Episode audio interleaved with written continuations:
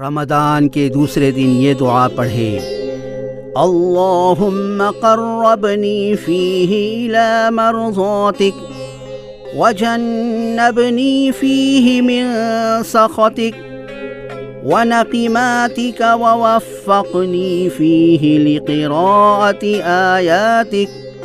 برحمتك يا أرحم الراحمين ترجمہ اے معبود، اس ماہ میں مجھے اپنی رضاؤں کے قریب کر دے، اور اس ماہ میں مجھے اپنی ناراضی اور اپنی سزاؤں سے بچائے رکھ، اور اس ماہ میں مجھے تیری آیات پڑھنے کی توفیق دے، اپنی رحمت سے، اے سب سے زیادہ رحم کرنے والے۔